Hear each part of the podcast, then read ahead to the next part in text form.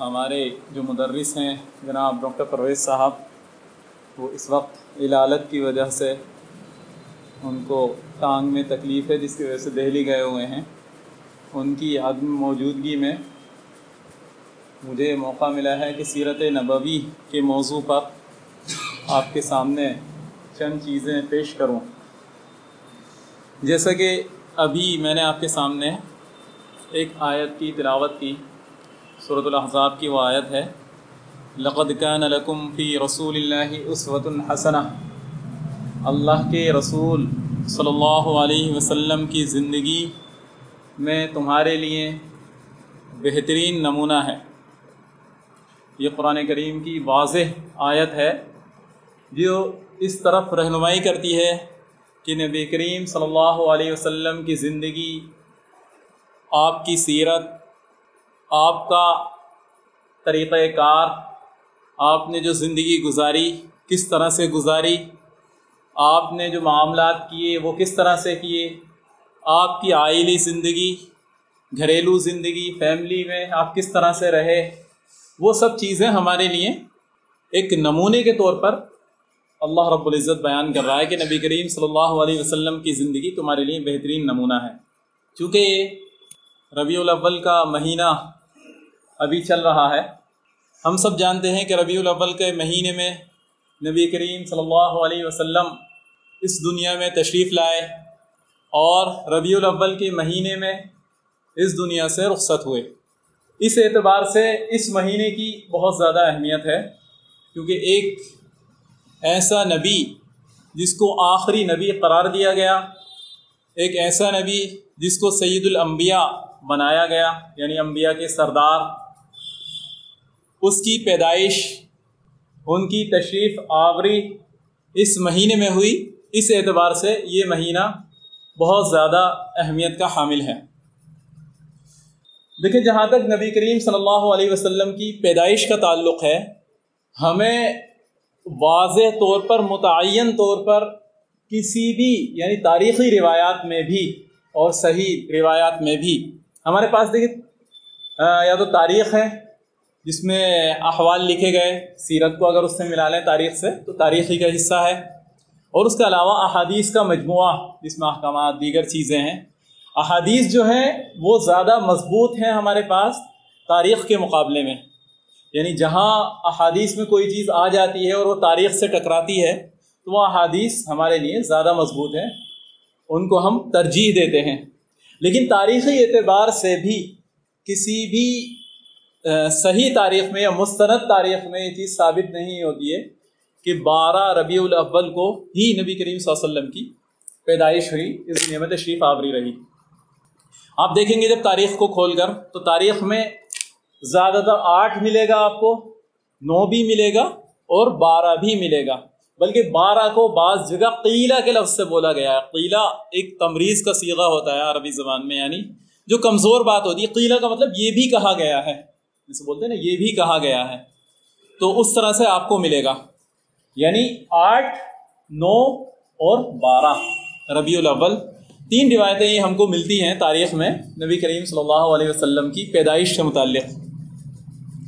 اس اعتبار سے یہی وجہ رہی کہ نہ تو صحابہ کرام کے درمیان، اس کے بعد نہ تابعین کے درمیان، نہ ہی طبع تابعین کے درمیان۔ یعنی یعنی تین جو یہ زمانے ہیں وہ بہترین زمانے ہیں۔ نبی کریم صلی اللہ علیہ وسلم نے اس کی گواہی دی ہے کہ یہ بہترین زمانے ہیں۔ ان تینوں زمانوں میں ہم کو کوئی ایسی شکل نہیں ملتی کہ نبی کریم صلی اللہ علیہ وسلم کی بارہ تاریخ کو منایا گیا ہو۔ اس کے بعد میں ایک بادشاہ، اگر آپ اس کو کھنگا لیں گے طب تعبین کے بعد یہ شروعات ہوئی اس کی۔ ادوار کی بعض لوگ شام سے اس کا وہ کرتے ہیں یعنی سیریا میں اس کی شروعات ہوئی۔ بعض الگ الگ۔ لیکن اگر یعنی صحابہ کے درمیان یا تابعین کے درمیان یا طبع تابعین کے درمیان یہ چیز موجود ہوتی مطلب بارہ ربیع الاول کو اگر یہ دن منایا گیا ہوتا تو یہ اختلاف باقی نہیں رہتا۔ کیونکہ تاریخ تو بعد میں لکھی گئی ہے، بہت بعد میں موجود تھی یعنی روایت ہے، لیکن یہ اختلاف باقی نہیں رہتا۔ کیونکہ جو چیز ان زمانوں میں چل رہی ہوتی، وہ چیز ہمارے درمیان مستند ذریعے سے پہنچ جاتی۔ یعنی بارہ، پھر نو یا آٹھ کا کوئی اختلاف باقی نہیں رہتا۔ بلکہ بعض لوگوں نے جب اس کی تحقیق کی ہے تو آٹھ زیادہ معتبر پایا ہے، آٹھ کو۔ البتہ بارہ ربیع الاول کی جو آس وسلم کی رخصتی کا جو ہے، وہ یقیناً ثابت شدہ ہے، وہ ملتا ہے بارہ ربیع الاول یعنی وہ موجود ہے۔ لیکن بہرحال یہ مہینہ ربیع الاول کا مہینہ، کیونکہ نبی کریم صلی اللہ علیہ وسلم کی تشریف آوری رہی ہے اس مہینے میں، اس اعتبار سے یہ مہینہ بہت مبارک مہینہ ہے۔ اہمیت کا حامل مہینہ ہے۔ ایک یعنی ایسا چراغ روشن ہوا عرب کی سرزمین پر جہاں پر گپ اندھیرا تھا، جہاں پر مختلف قسم کی بدعات تھیں تو یہ تو ثابت شدہ ہے کہ نبی کریم صلی اللہ علیہ وسلم ربیع الاول کے مہینے میں تشریف لائے، آپ کی پیدائش ہوئی۔ اور پیر کا دن، یہ بھی ثابت ہے کہ پیر کے دن آپ جو ہیں اس دنیا میں تشریف لائے۔ آج وسلم کے بچپن کے متعلق آپ نے یعنی آپ کو یہ چیز معلوم ہوگی کہ نبی کریم صلی اللہ علیہ وسلم کے تشریف لانے سے پہلے ہی آپ صلی اللہ علیہ وسلم کے والد محترم اس دنیا سے رخصت ہو گئے۔ ابھی آپ کوکھ میں ہی تھے، لیکن اس سے پہلے اللہ کے حکم سے، اللہ کے اذن سے آپ صلی اللہ علیہ وسلم کے والد محترم حضرت عبداللہ، جو آپ کے دادا کے بہت زیادہ عزیز تھے، پیارے تھے، اللہ نے اپنے پاس ان کو بلا لیا۔ یعنی آپ کی پیدائش سے پہلے ہی گویا کہ آپ جو ہیں یتیم ہو گئے، جو عربی میں استعمال ہوتا ہے، جو والدین کا سایہ، جو والد کا سایہ، اس کے بعد آپ وسلم کی والدہ بھی آپ سے رخصت ہو گئیں۔ آپ جب ابھی یعنی بچپن ہی میں تھے، آپ کی پیدائش ہوئی۔ پیدائش کے وقت کے مختلف واقعات آپ کو یعنی آپ نے سنے ہوں گے۔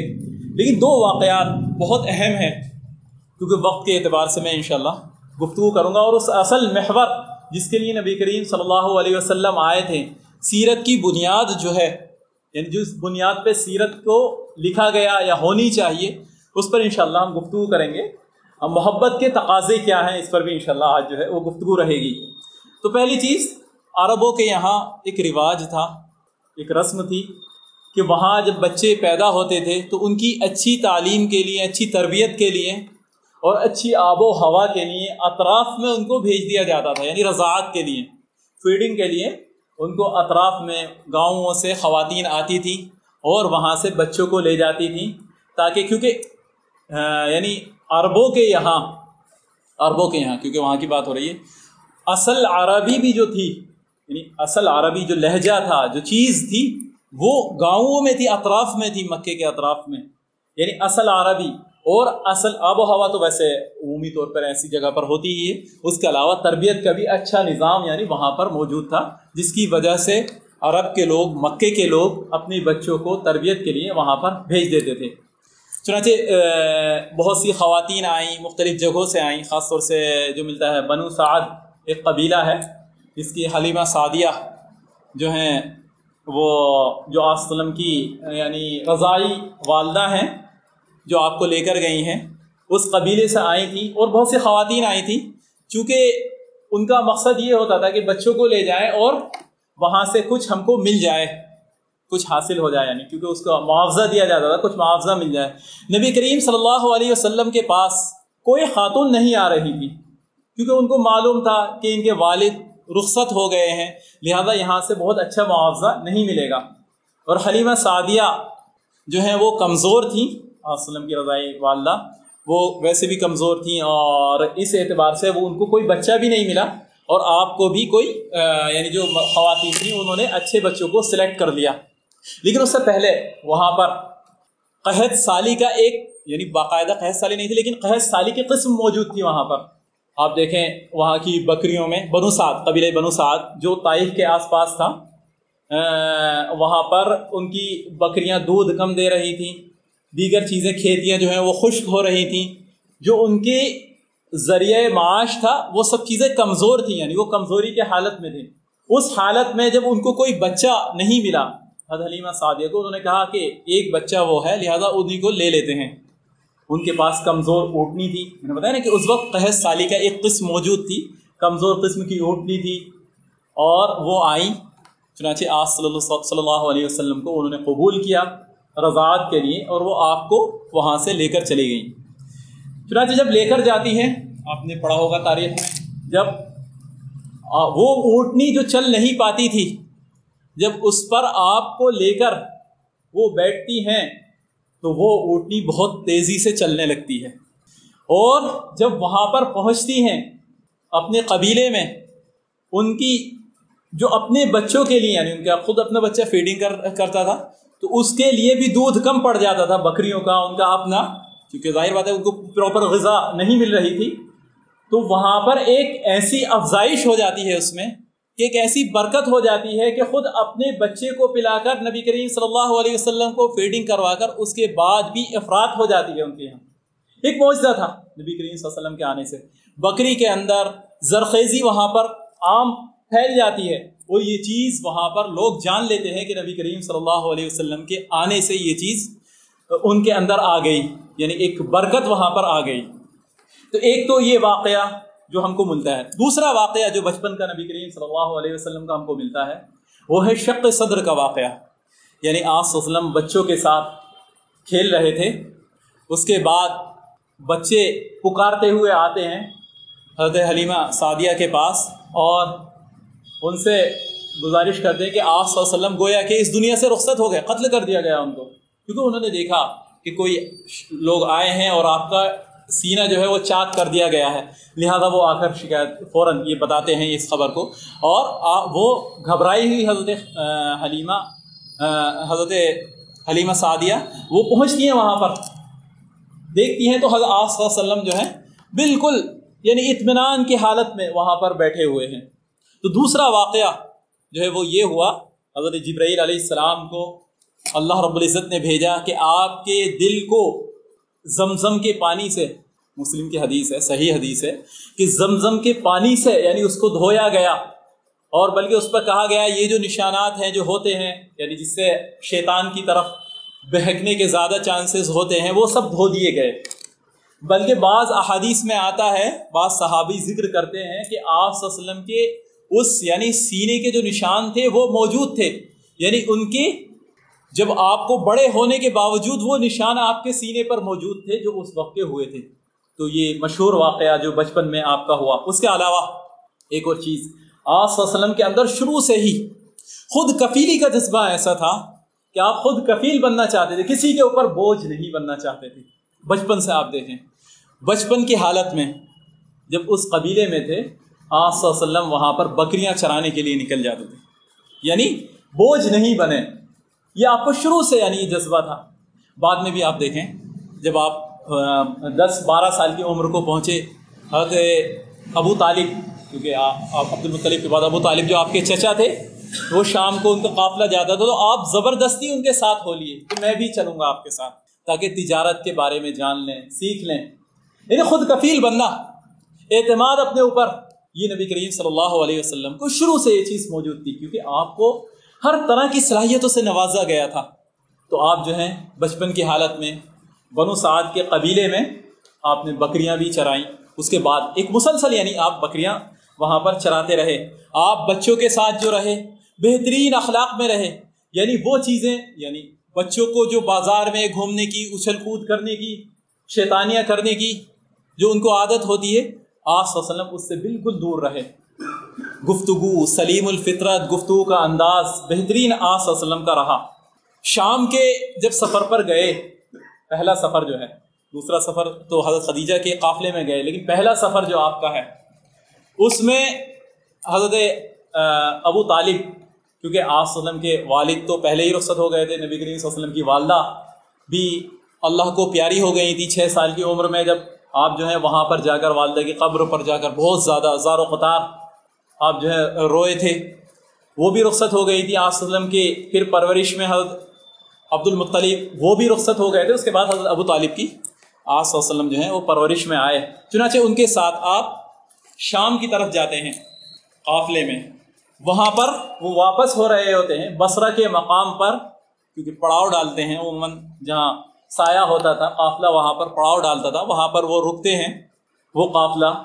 وہاں پر ایک راہب یعنی راہب ان لوگوں کے یہاں، خاص کرسچن میں کرسچن لوگوں کے یہاں، جو ان کے عالم ہوتے ہیں، جو بہت زیادہ ان کو راہب بولتے ہیں۔ تو ان کا ایک راہب، جس کو ہم بحیرہ راہب کے نام سے جانتے ہیں، وہ آتا ہے۔ اور آس وسلم کے چہرے کو دیکھ کر پہچان لیتا ہے کہ یہ وہی پیغمبر ہے جس کا ذکر ہماری کتابوں میں ملتا ہے۔ ابو بکر اور حضرت ابو طالب سے نبی کریم صلی اللہ علیہ وسلم کے بارے میں مزید معلومات، تفصیلات لیتے ہیں کہ یہ کیسے رہے، کیا کیا واقعات ہوئے۔ پوچھا، آپ کون ہیں ان کے؟ کہا کہ میں ان کا والد ہوں۔ حضرت ابو طالب نے کہہ دیا کہ میں ان کا والد ہوں۔ تو فوراً انہوں نے کہا کہ نہیں، ان کے والد زندہ نہیں ہو سکتے۔ ان کی کتابوں میں یہ چیز چونکہ موجود تھی، ان کے والد زندہ نہیں ہو سکتے۔ چنانچہ حضرت ابو طالب نے کہا جی میں ان کا چچا ہوں۔ اور ان کے والد بچپن میں ہی یعنی ان کی پیدائش سے پہلے ہی رخصت ہو گئے بحیرہ راہب نے سب چیزوں کے بعد کہا کہ ان کو بہت زیادہ خطرات ہوں گے اور خاص طور سے یہودیوں سے ان کی حفاظت کرنا۔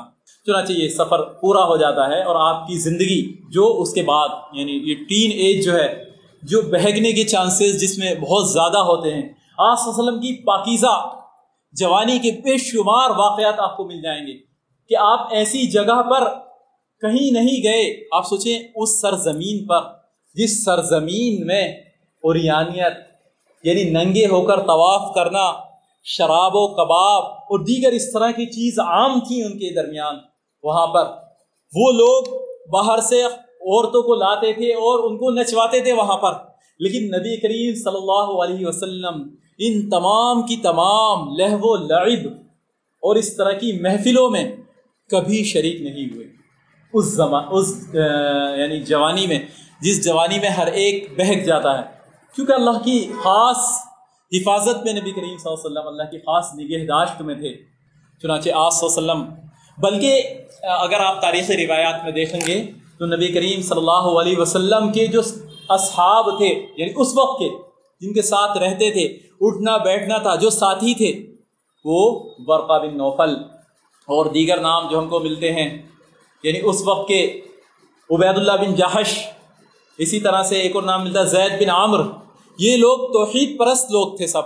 یہ لوگ بھی کسی خرافات میں شریک نہیں ہوتے تھے۔ یعنی جس کو کہا جاتا ہے کہ حد ابراہیم علیہ السلام کی تعلیمات، جو بچی کچی تعلیمات تھیں حد اسماعیل علیہ السلام کی، اس پر جو چلے آ رہے تھے، چند ناموس جو اس وقت موجود تھے، ان کے ساتھ نبی کریم صلی اللہ علیہ وسلم نے اپنی زندگی گزاری، پاکیزہ زندگی گزاری۔ اور حق کی جستجو میں آپ وسلم ہمیشہ رہتے تھے۔ یعنی ان تمام کی تمام چیزوں سے جو خسائل ہیں یعنی جو رضائل ہیں، جو بری عادتیں ہیں، ان سے پاک رہے، لیکن اس کے باوجود بھی حق کی تلاش وہ مسلسل آس وسلم کو رہی۔ یہی وجہ تھی جب آس وسلم جو غار ہرا میں جا کر بیٹھ جاتے تھے۔ ابراہیم علیہ السلام، حق کی تلاش، انبیاء کو حق کی تلاش ہوتی ہے۔ کیونکہ ایسے کڑتے تھے نبی کریم صلی اللہ علیہ وسلم وہاں پر۔ اور حق کی تلاش میں ہمیشہ نبی کریم صلی اللہ علیہ وسلم رہتے تھے کہ کہیں سے حق مل جائے۔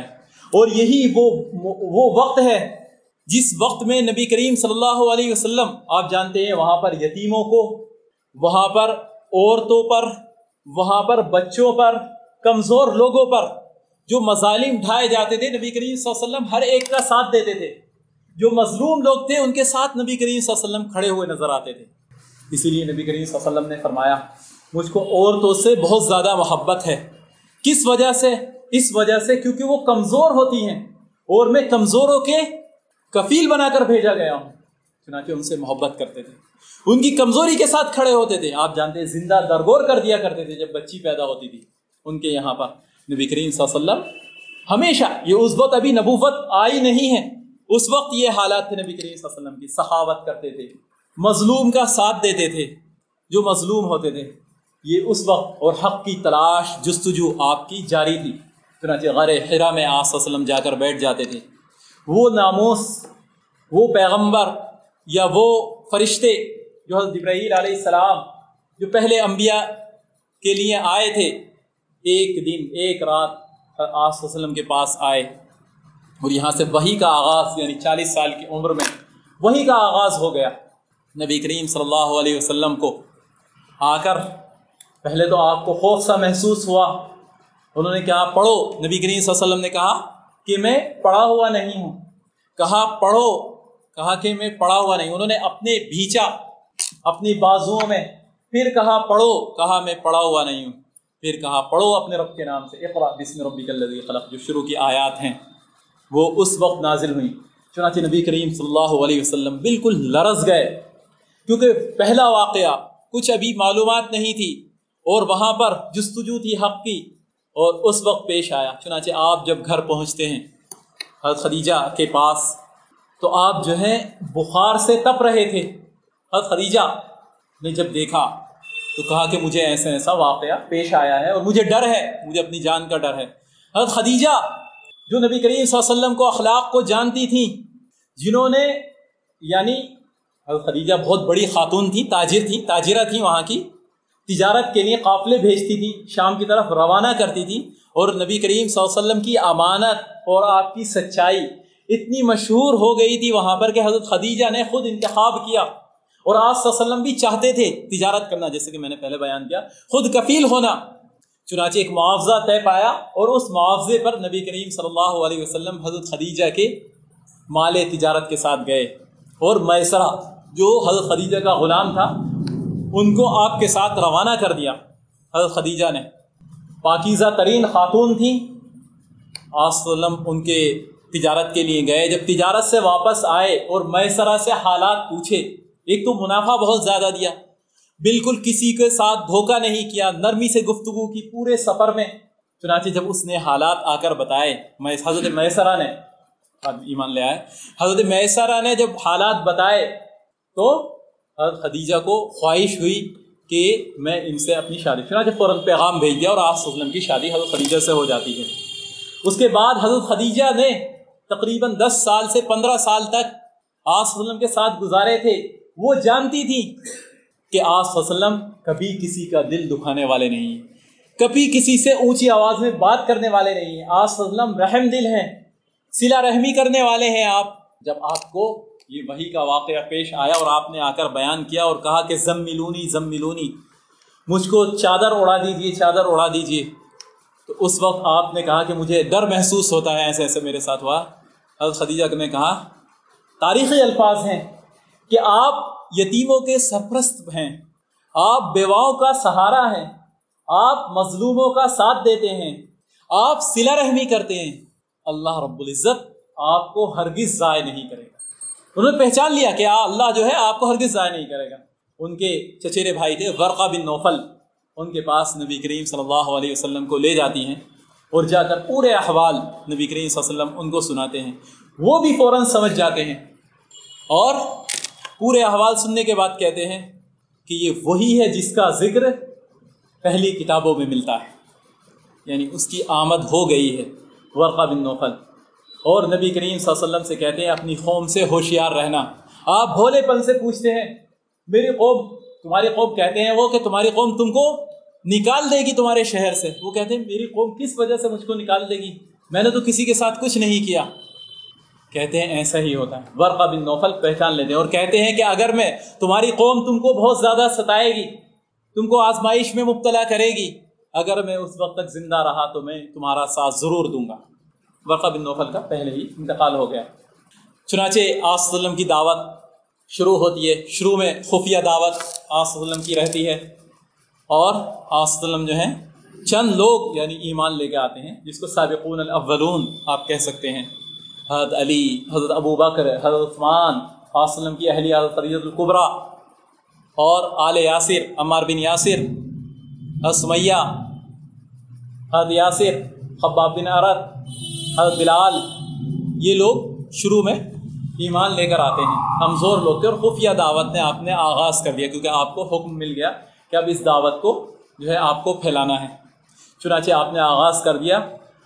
اور جب یہ چیز پھیلتی گئی، یہ بات ان میں عام ہوتی گئی، چرچا ہو، ہونے شروع ہوئے، تو آپ کی آزمائشیں بھی بڑھتی چلی گئیں۔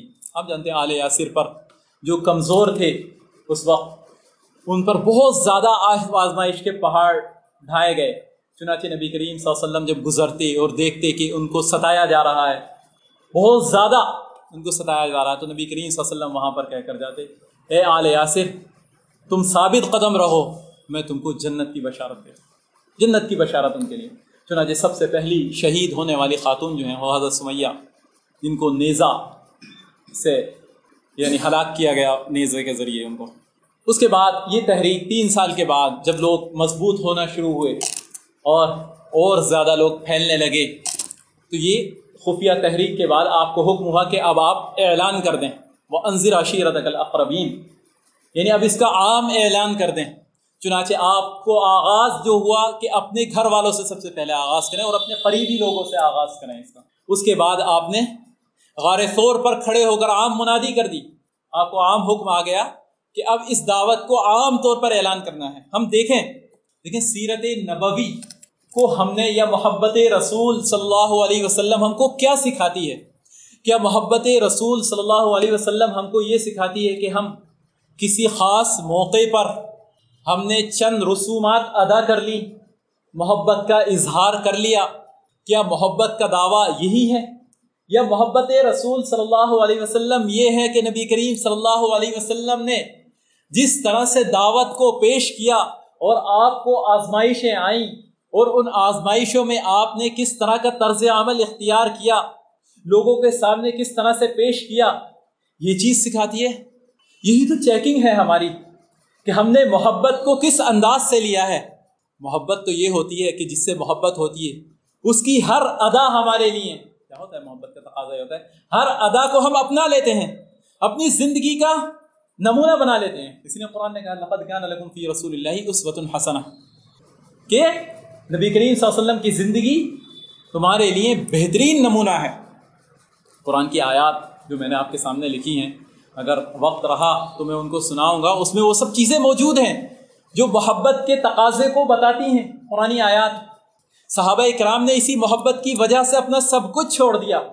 آپ کو صحابہ کے ایسے نمونے ملیں گے۔ نبی کریم صلی اللہ علیہ وسلم کے ساتھ حد بلال کو جب تبتی ریت پر لٹایا جاتا اور کہا جاتا، پھر جاؤ، احد احد احد، یہی کہتے رہتے۔ حضرت عثمان کو چٹائی میں لپیٹ کر دھواں چھوڑ دیا جاتا۔ تب بھی ثابت قدمی کا اظہار کیا۔ ہم تو سوچیں، ہم کن حالات میں زندگی گزار رہے ہیں؟ ہمیں ہر طرح کی عیش و عشرت میسر ہے۔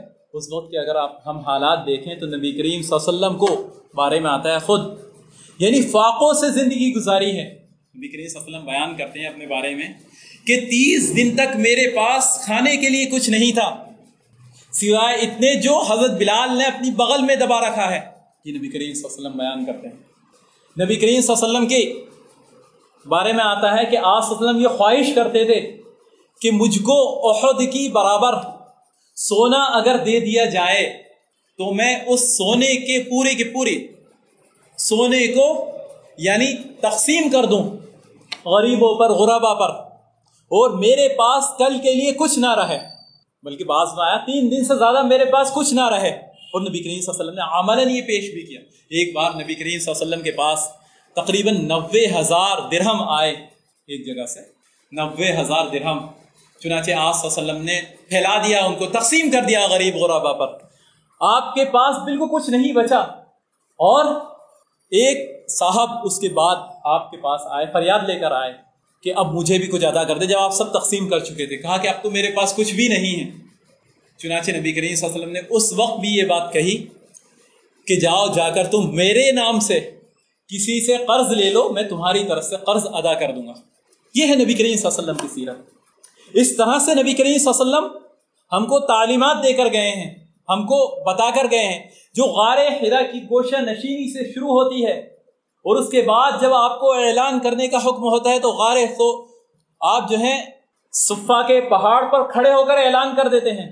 صفا کے پہاڑ پر۔ عمومی اعلان کر دیتے ہیں، منادی کر دیتے ہیں۔ اور اس وقت جب اعلان کر رہے تھے، تو وہ لوگ بھی اعتراف کرتے تھے کہ میں نے کبھی جھوٹ تو نہیں بولا۔ کہا، نہیں جھوٹ بولا۔ میں نے کبھی امانت کی خلاف ورزی تو نہیں، کبھی امانت کی خلاف ورزی نہیں کی۔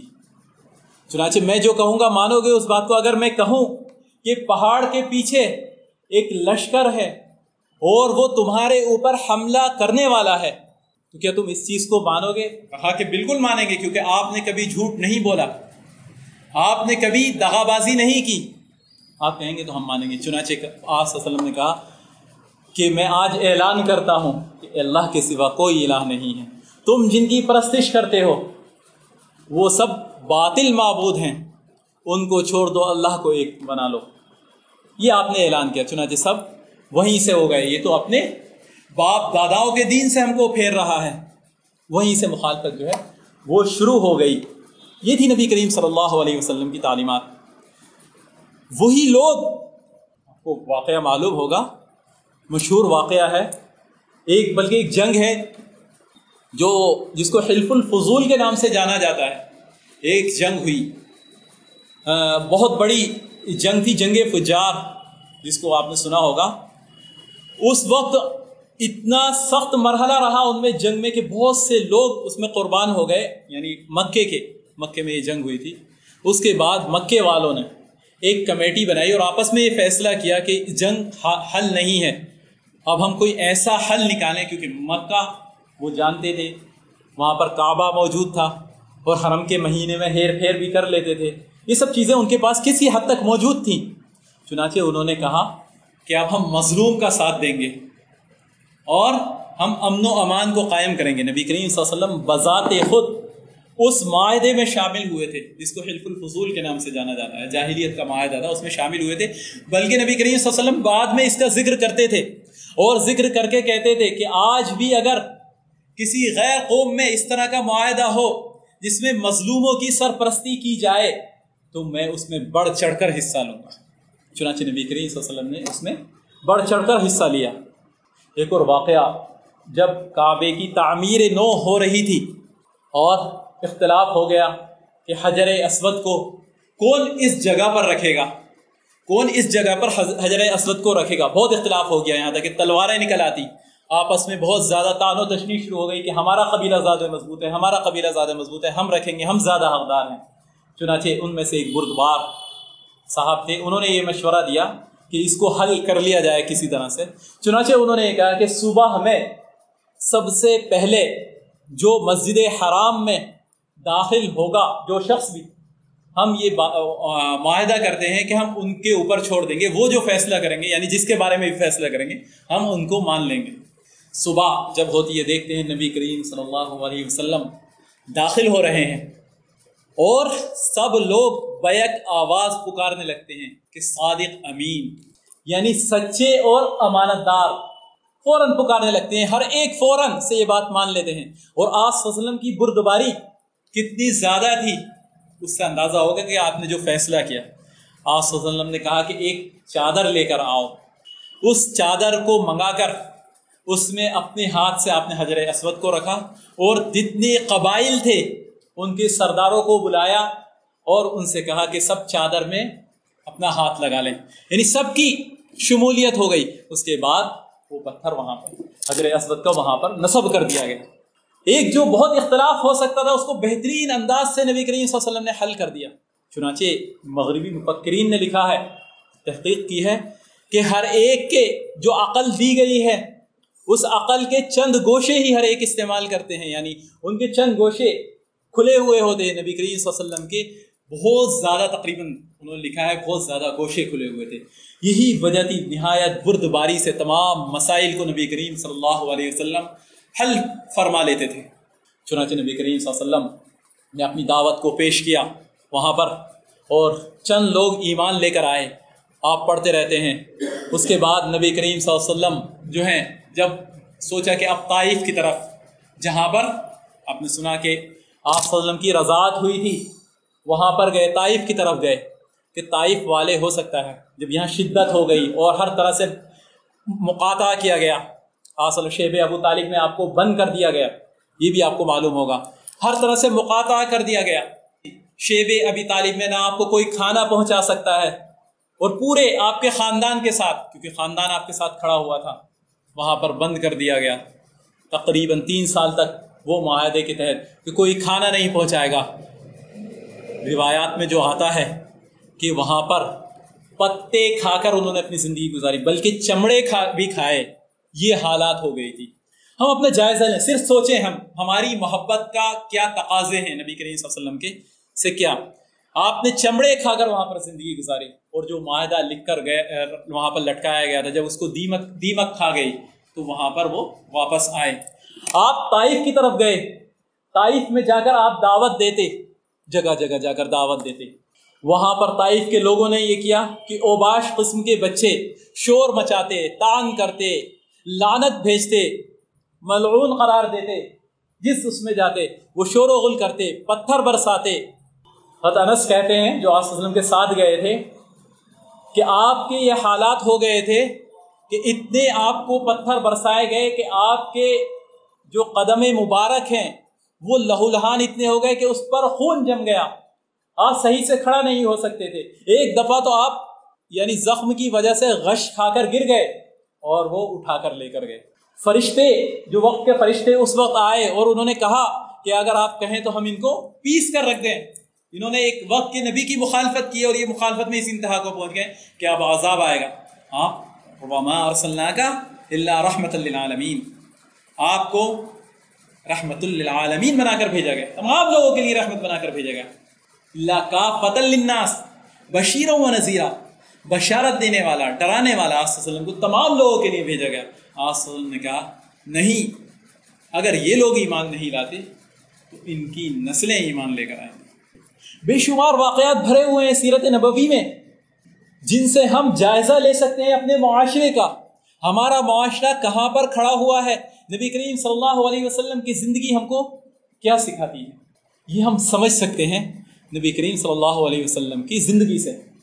چند پہلو ہیں جو میں آپ کے سامنے پیش کر رہا ہوں، ورنہ آس وسلم کی زندگی سیرت سے بھری ہوئی ہے۔ ہجرت حبشہ، یہ آس وسلم کی خاص پلاننگ کے تحت بھیجے گئے بھیجے گئے تھے وہاں پر۔ آپ بردبار تھے۔ میں نے کہا غیروں نے اس کا اعتراف کیا ہے۔ آپ نے ایک ابھی کتاب لکھی گئی ہے ویسٹرن میں کہ سو عظیم شخصیات یعنی جو گزری ہیں، پوری تاریخ کو کھنگال کر اور اس کا مطالعہ کر کر انہوں نے اسٹڈی کی ہے، بہت گہری اسٹڈی کی ہے۔ اس کے بعد سو عظیم شخصیات وہ ڈھونڈ کر لے کر آئے ہیں۔ جانتے اس میں پہلا نام کس کا ہے؟ اس میں پہلا نام سرور کائنات نبی کریم صلی اللہ علیہ وسلم کا ہے۔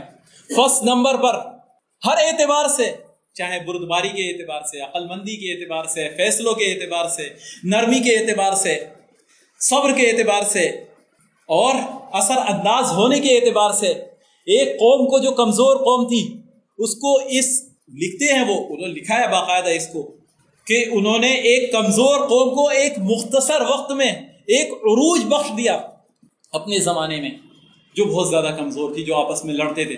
آپ جانتے ہیں کتنا تعصب تھا ان کے درمیان؟ مدینے میں، مکے میں۔ ایک ایک قبیلہ دوسرے قبیلے سے ایک لمبے زمانے تک لڑتا تھا۔ اوس خزرج کی لڑائی، مشہور لڑائی تھی مدینہ میں۔ لیکن نبی کریم صلی اللہ علیہ وسلم نے اس تعصب کو نکال کر ایک قوم ان کو بنا دیا۔ وہ اسما قم المسلمین یعنی مسلمان قوم ان کو بنا دیا۔ تو انہوں نے غیروں نے، انہوں نے اس بات کا اعتراف کیا ہے کہ نبی کریم صلی اللہ علیہ وسلم کی ذات ہی تھی جس نے ایسا اثر انداز کیا ان لوگوں کے اوپر کہ وہ لوگ جو ذلت میں پڑے ہوئے تھے، وہ لوگ پوری دنیا کے سربراہ بن گئے۔ یہ چند جو اعترافات ہیں، ہم اپنے تو ایک ہوتا ہے میاں منہ مٹھو بننا، اپنے اعترافات کو چھوڑیے، لیکن جو ان لوگوں کے اعترافات ہیں یعنی جو غیر ہیں، ان لوگوں نے لکھا ہے۔ عظیم جرمن فلاسفر برشارڈ گوانٹی وہ لکھتا ہے کہ انسانی دماغ کی تعلیمات انسانی دماغ پر جو نبی کری جو تعلیمات نبوی کا اثر ہوا، اس سے بہتر کوئی اور تعلیم کا پوری دنیا میں تاریخ نے اس وقت سے لے کر آج تک۔ جرمن ایک وقت کا اپنے زمانے کا ہو رہا ہے، تعلیم میں بہت آگے رہا ہے ایجوکیشن میں۔ اس وقت سے لے کر ایسا اثر کبھی نہیں ہوا ہے جیسا نبوی تعلیمات کا ہوا، اس سے بہتر کوئی اثر نہیں ہوا ہے۔ ایک اور عیسائی عالم ہے، کرسچن تھامس کرائٹ، وہ لکھتا ہے، خوش نصیب تھے وہ لوگ جنہوں نے اس مقدس ہستی پر لبیک کہا، اس مقدس ہستی کو مانا۔ ان کا پیغام تو اتنا دلکش تھا کہ ہر شخص ان کی آواز کے سامنے سر تسلیم خم کر دیتا تھا۔ یعنی ایسی دلکشی تھی، ایسی چیزیں انہوں نے پیش کی جو اس وقت یہ بات کہہ رہے ہیں جس وقت تعلیم بہت زیادہ یعنی اعلیٰ پیمانے پر پہنچ گئی ہے کہ اس وقت انہوں نے پیش کیا۔ یہ ہم لوگ نہیں، مسلمان نہیں کہہ رہے ہیں۔ ایک غیر مسلم، ایک اور پنڈت بشانتا رام نے لکھا ہے کہ محمد صلی اللہ علیہ وسلم کی تعلیمات نہایت آسان یعنی بہت آسانی سے سمجھا، بہت یعنی ایسی گفتگو نہیں کج روی والی، اور عام فہم ہوتی تھی، اور انسانی فطرت کے مطابق گفتگو کرتے تھے۔ آس وسلم کی تعلیمات میں کوئی ایسا عیب نہیں تھا، کوئی بھی ایسا عیب نہیں تھا جو انسانی تہذیب سے گرا ہوا ہو، اس کے معیار سے گرا ہوا ہو۔ کوئی ایسا عیب کبھی پایا ہی نہیں جاتا۔ کون لوگ یہ غیر لوگ وہ کر رہے ہیں؟ بدھ مذہب مذہب سے تعلق رکھنے والے ایک چینی رہنما جس کو ہنشن کے نام سے جانا جاتا ہے، وہ کہتا ہے کہ پیغمبر عرب صلی اللہ علیہ وسلم جو تعلیمات دنیا اور انسانیت کے سامنے پیش کر کر چلے گئے، وہ روحانی، مالی، معاشی ہر اعتبار سے اپنی جگہ بہترین توازن قائم کرنے والی ہیں۔ اس سے زیادہ متوازن کوئی شخص، کوئی چیزیں ہو نہیں سکتی جو نبی کریم صلی اللہ علیہ وسلم پیش کر کر چلے گئے۔ آپ سوچیں اس کے علاوہ دیگر اقوال بھی ہیں۔ ان لوگوں نے اعتراف کیا ہے نبی کریم صلی اللہ علیہ وسلم کی تعلیمات کا، ان تعلیمات کا۔ محبت کے تقاضے کیا ہو سکتے ہیں؟ ہمیں سوچنا چاہیے، غور و فکر کرنی چاہیے۔ یعنی یہ ان تعلیمات کا ذکر کر رہے ہیں جن تعلیمات نے لوگوں کی زندگیاں بدل دی۔ لوگ جو اخلاقی طور پر گرے ہوئے تھے ان کو لا کر انہوں نے ایک عروج بخش دیا۔ وہ لوگ جو پست ہمت تھے، ان کو لا کر ہمت میں لے آئے۔ یہ نبی کریم صلی اللہ علیہ وسلم کی تعلیمات کا اثر تھا، آپ نے جیسے سنا۔ جن کو فلاح بخش دی، جو سعادت مندی حاصل ہو سکتی تھی، وہ نبی کریم صلی اللہ علیہ وسلم کی تعلیمات کے ذریعے اس عرب کے معاشرے کے اندر پیوست کر دی جو نبی کریم صلی اللہ علیہ وسلم نے اور بہترین پلاننگ کے اندر، میں نے کہا تھا نا، ہجرت حبشہ، یہ نبی کریم صلی اللہ علیہ وسلم کی پلاننگ کا حصہ تھا کہ آپ نے وہاں پر بھیجا ہجرت کے طور پر جو قریب تھا اور وہاں پر جا کر ایک صحابی نے کھڑے ہو کر برملا اعلان کر دیا۔ ادھر سے مشرقین گئے اور جا کر کہا کہ یہ تو تمہارے مذہب کو بھی نہیں ماننے والے ہیں۔ لیکن صحابی سے جب پوچھا، انہوں نے کھڑے ہو کر اعلان کر دیا سورہ مریم کی آیات جو ہے، وہاں پر تلاوت کی۔ یہ ایسی یعنی ہمت کی حوصلہ تھا ایک ایسا جو ان کے اندر آ گیا تھا۔ کس کا بھروسہ تھا؟ صرف اللہ رب العزت کا بھروسہ تھا۔ جو توحید نبی کریم صلی اللہ علیہ وسلم نے جو وحدانیت کا تصور پیش کیا تھا، ان لوگوں کو دیا تھا۔ وہ ایسا تھا کہ اگر پوری دنیا مخالف ہو جائے یعنی اگر مخالف ہوائیں بھی چل رہی ہیں، تو ہم اس کو موڑ دیں گے اور انہوں نے موڑ دیا۔ انہوں نے عملاً ایسا کر کر دیا۔ جہاں ایک حکم آ گیا کہ اب شراب جو ہے تمہارے لیے حرام کر دی گئی ہے۔ ایک اشارے پر۔ آتا ہے روایتوں میں اگر آپ پڑھیں گے، جہاں یہ حکم آیا، تو مدینے کی گلیوں میں یعنی شراب جو ہے تیرتی ہوئی نظر آتی تھی۔ یہ تھا جذبہ جو پیش کیا تھا، اور ایسا بھی نہیں کہ بہت زیادہ سختی کے ساتھ، بلکہ نرمی تو نبی کریم صلی اللہ علیہ وسلم کی مشہور ہے نرمی۔ نرم خود ہے، قرآن کہتا، لقد کا حریص علیکم بالمؤمنین۔ کہ آپ جو ہے مؤمنین پر نرم خو تھے، بہت زیادہ نرم دل تھے، معاف کرنے والے تھے۔ خزل العفو اف وہ درگزر کرنے والے تھے نبی کریم صلی اللہ علیہ وسلم۔ معاف کر دیتے۔ حضرت انس، جنہوں نے نبی کریم صلی اللہ علیہ وسلم کے غلام کے طور پر آئے تھے، وہ بیان کرتے ہیں کہ نبی کریم صلی اللہ علیہ وسلم نے کبھی اف تک نہیں کہا ان سے۔ کبھی ان کے کسی کام کی ملامت نہیں کی۔ کسی کام کی ملامت نہیں کی۔ بلکہ نبی کریم صلی اللہ علیہ وسلم اگر کوئی آل بیت میں سے کبھی کچھ کہہ بھی دیتا تو نبی کریم صلی اللہ علیہ وسلم ان سے کہتے کہ کچھ مت کہو۔ یعنی غلام تھے۔ کچھ مت کہو۔ یہ تو اللہ کی طرف سے فیصلہ ہے، اللہ کی تقدیر میں سے اللہ نے فیصلہ فرما دیا ہے۔ بے شمار اس قسم کے واقعات نبی کریم صلی اللہ علیہ وسلم کی زندگی میں ہم کو ملیں گے۔ آپ کی سخاوت کا میں نے جیسے پیش کیا کہ سخاوت کا یہ عالم ہوتا تھا کہ آپ کے پاس یہ سوچتے تھے اگر میرے پاس یعنی بہت پہاڑ کی برابر بھی سونا آ جائے تو میں اس کو تقسیم کر دوں۔